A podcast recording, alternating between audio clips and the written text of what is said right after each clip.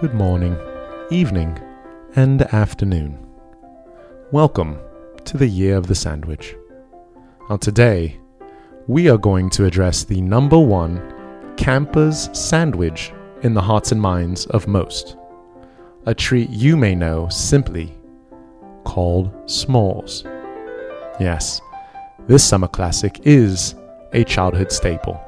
Mosquito bites and campfires not included and it's been making our fingers and mouths sticky for what the internet tells me is at least 100 years, but likely a bit longer, right?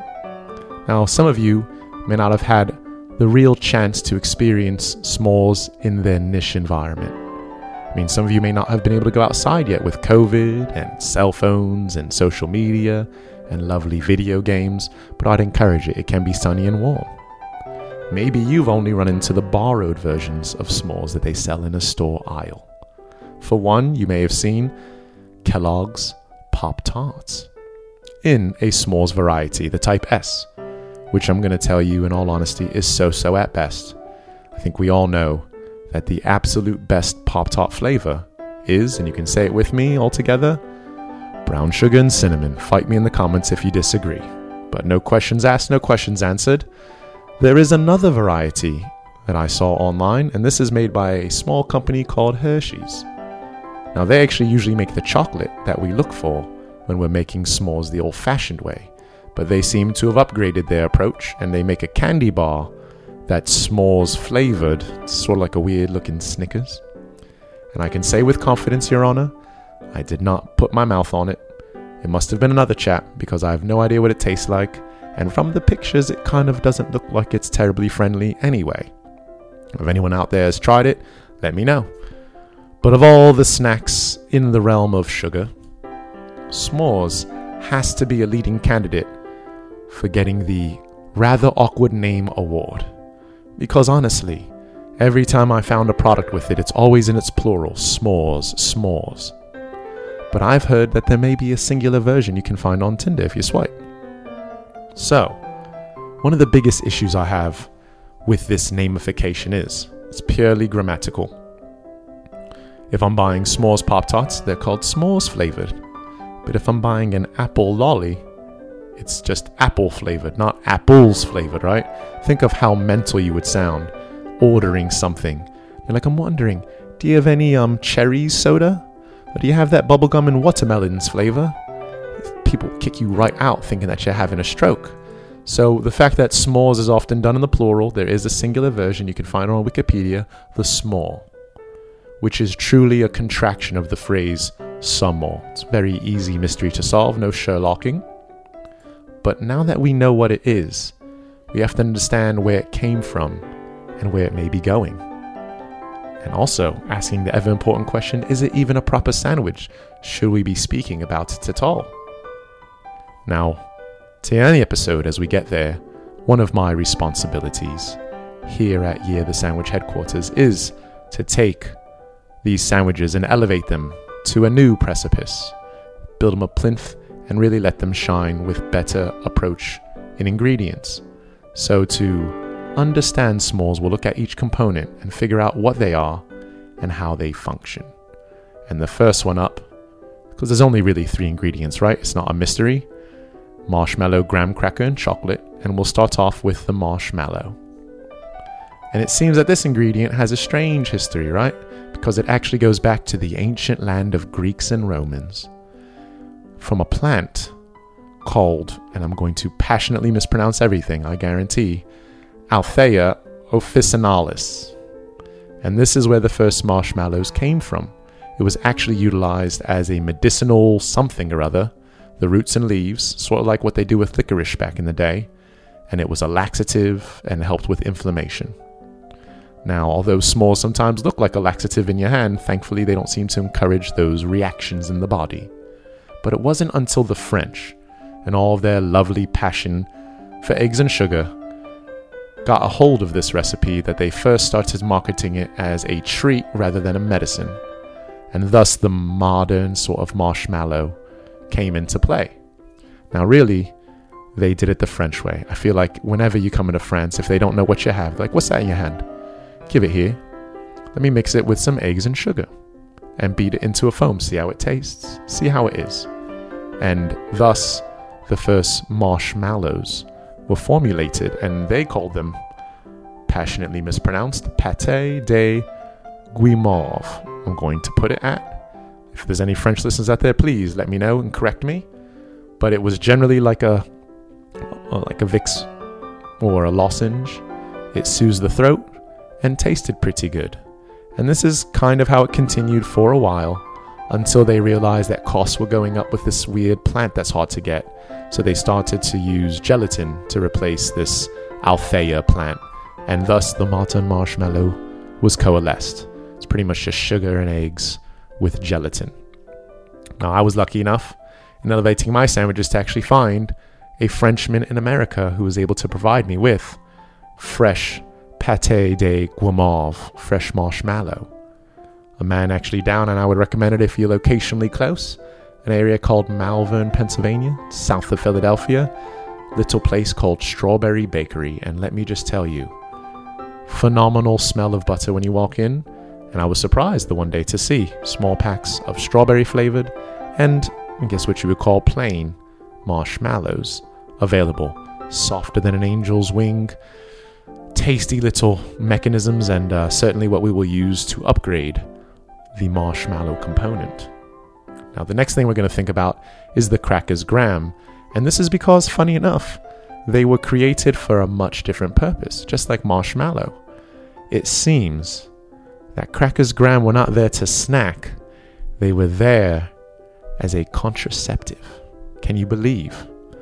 So, the thought process of this very creative gentleman, Mr. Sylvester Graham, a priest from New Jersey, just to the right of my state, said that he thought that people were on their way to moral collapse due to an obsession with their carnal desires. That's right, pretty much he said people are thinking way too much about sexy sex and it's got to stop. So his contraceptive approach was in food because he believed that what you ate was what made you randy. He literally thought that steak and wine would, as he was quoted, and this is all the way back in the brilliant year of 1847, that steak and wine would increase the sexual excitability of the genital organs. So he is a man who's obviously very, very open minded. His counteraction was to create a baked good of finely ground, unbleached wheat flour, wheat bran, and coarsely ground germ. So it's just a wheat sandwich, it seems. And out of this came a bland and dry cracker he named the Cracker Graham after himself. So it seemed that old Father Sly really was trying to stop you from liking the bedroom by making you hate dinner. And I believe that the Cracker Graham has changed greatly. The ones I often see will be coated in cinnamon and sugar. They have gotten much sweeter than what he envisioned, I'm sure. And for our Crackers Graham, actually, we'll get to there when we get there. But there is one ingredient left on the table. And that, my friends, is chocolate. Now, that's the one ingredient I did not feel a need to investigate. You could do a whole season on just chocolate if you want to go historical. However, I think we all learned as children, right? Exactly where chocolate comes from. You can say it with me again. Chocolate comes from the river in Willy Wonka's factory that the Oompa Loompas attend to, right? And whoever that Willy Wonka passed it down to when he took that famous elevator ride at the end, that's where it comes from. So, moving on. Now that we have all of our ingredients in sight, when did they first start dancing, right? When did they first really coalesce into this s'mores phenomenon? And really, this is where we go back about a hundred years. It seems documentation is as early as 1927, and it was really the Girl Scouts who put this on paper finally. Now, they mention in the turn of the century that it seemed that the Boy Scouts and Girl Scouts were really the governing bodies of s'mores at that time. They were the reason why they were so popular already. So, in 27, there was a recipe in the Girl Scout manual for tramping and trailing. It's kind of interesting names, right? because I know what trailing means, but tramping certainly hasn't aged well. I think if you say Girl Scouts are tramping nowadays, you're likely to get cancelled. So, at least back then, it made the recipe book in 27, but it was just called some more pre contraction. As time moved on, it was found in further publications a decade later, in 1938, and this is where the term s'mores first appears. It's actually a summer camp cookbook. And then we go 20 years in the future, and the word s'mores is now common. It's constant. And the ingredients are listed perfectly a sandwich of two crackers graham, toasted marshmallow, and one half of a bar of chocolate. And this, I believe, would be considered the standard of the s'more nowadays.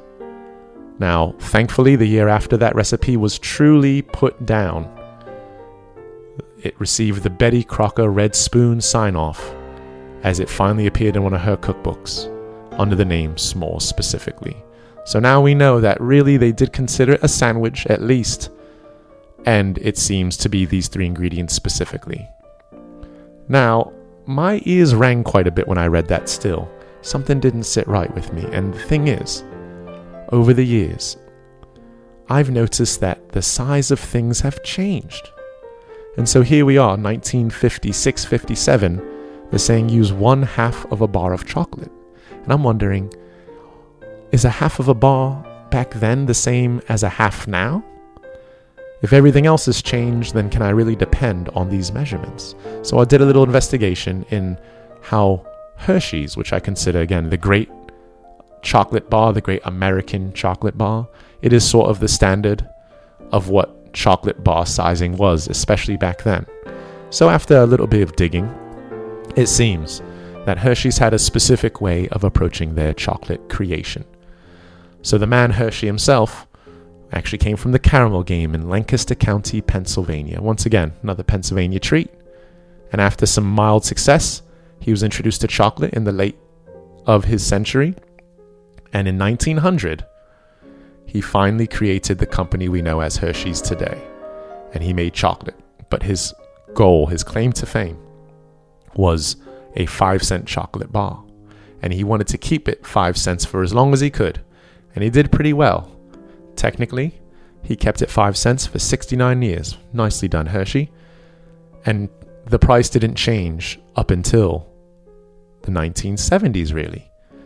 However, to maintain such a beautiful price point, such a brilliant concept, instead of changing the price, he changed the size of the bar.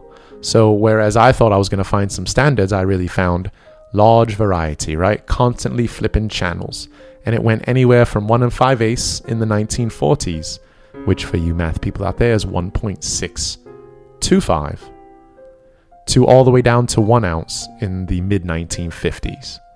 And then it went all the way back up to 1 and 3 eighths, and then 1 and a quarter. So, really, at the time that they set this ingredients list, including one half of a chocolate bar, we were looking at somewhere around a half of an ounce, around the one ounce size bars were popular in the 1950s.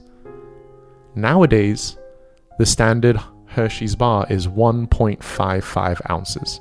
So, really, you may be using slightly more chocolate than they did back then, but it seems dependent on the year to year basis of how Hershey's was doing as far as the ingredients costs.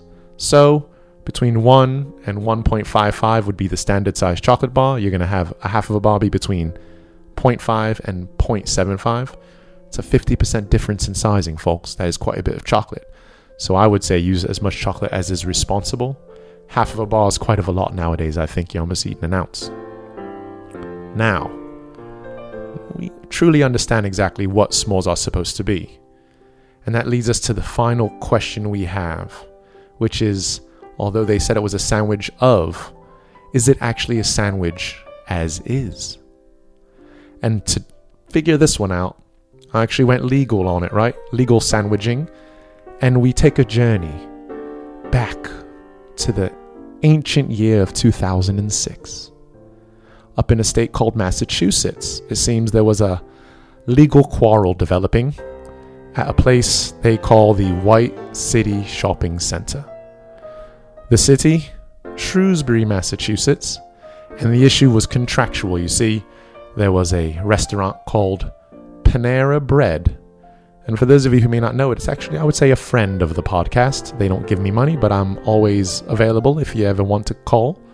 Panera Bread is a sandwich shop. So they keep their sandwiches tight and they actually make their own bread, from what I remember. So hats off to really keeping the bread fresh. Now, when they started operating in this shopping center, they put in a contract and it said non compete, friends. We are the only sandwich game in town. You want to work in the shopping center? Too bad, too late. We've marked a territory and it is not going to happen. So, years in advance, another restaurant comes into view. In the blue trunks, we have Qdoba Mexican Grill. And this is a quick serve restaurant, which is a fancy way of saying fast food today. That makes tacos and burritos and quesadillas, you know, usual Mexican fare. And Panera is saying you can't come onto my turf. One sandwich shop per shopping center. So it seemed they couldn't really get along, and it made its way all the way up to a superior court, Judge Jeffrey Locke presiding. And he really sorted the business. And so we do have a legal definition at least in Massachusetts, of what a sandwich is and may not be.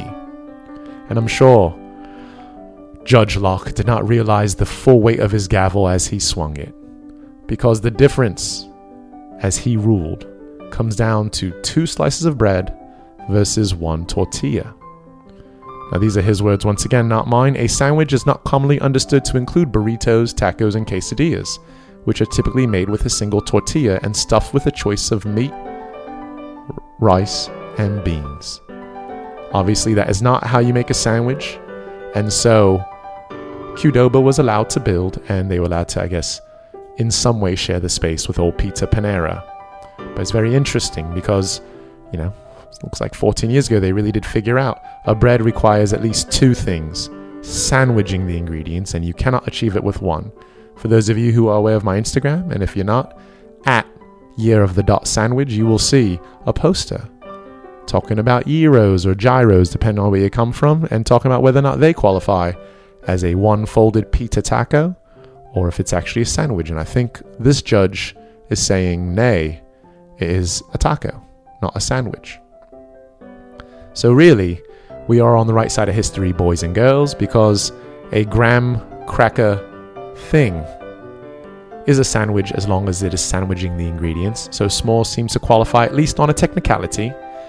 And thus we arrive at our final stage the elevation of the s'mores. Because it is truly too sweet. I tried making just a basic one to remind myself of what lovely childhood memories could flood back in, and it just made me wince with the amount of sugar invading my bloodstream. So I thought, how do we make it not only adult, but also it's the winter time, right? It's usually a summer treat, so I wanted to make a holiday version, something that we could depend on when the weather gets cold.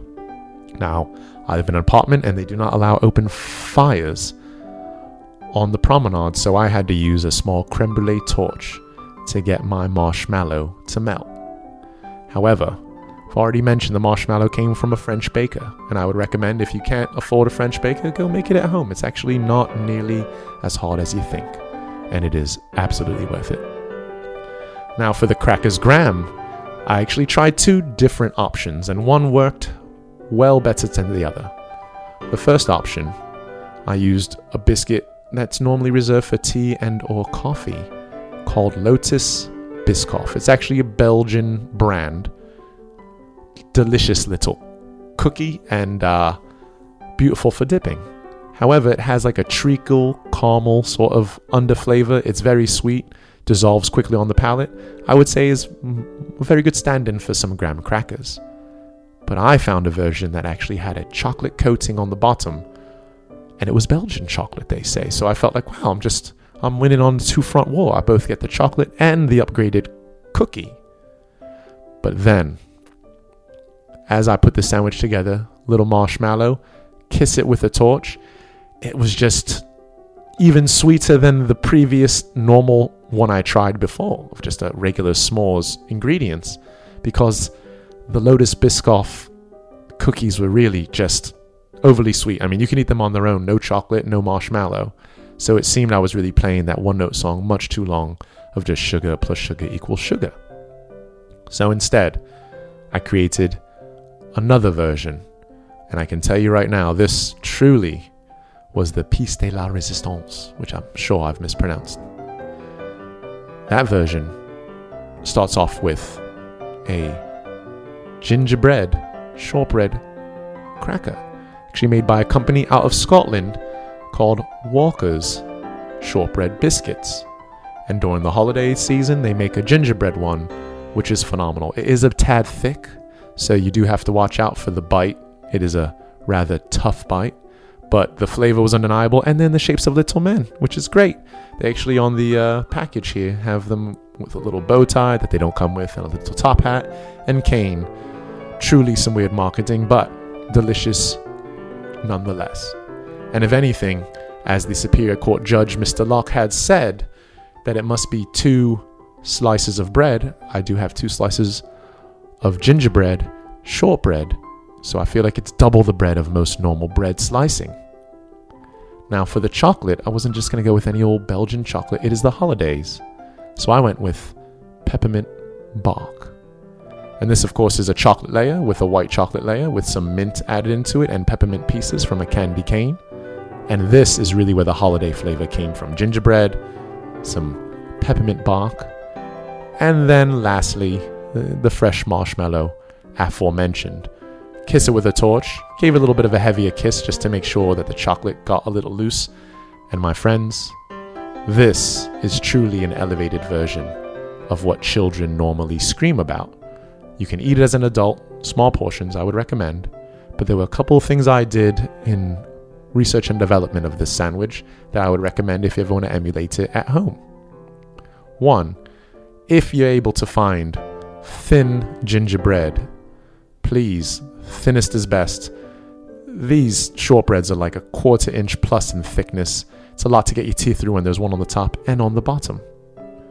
The chocolate itself is actually rather thick, and it's thick, I feel like, even in regular s'mores, let alone in this even bigger sandwich. So, what I recommend is slicing what the French would call julienne your chocolate so that it can lay sort of on a chevron, like on its side, and that way your teeth don't have to do so much work.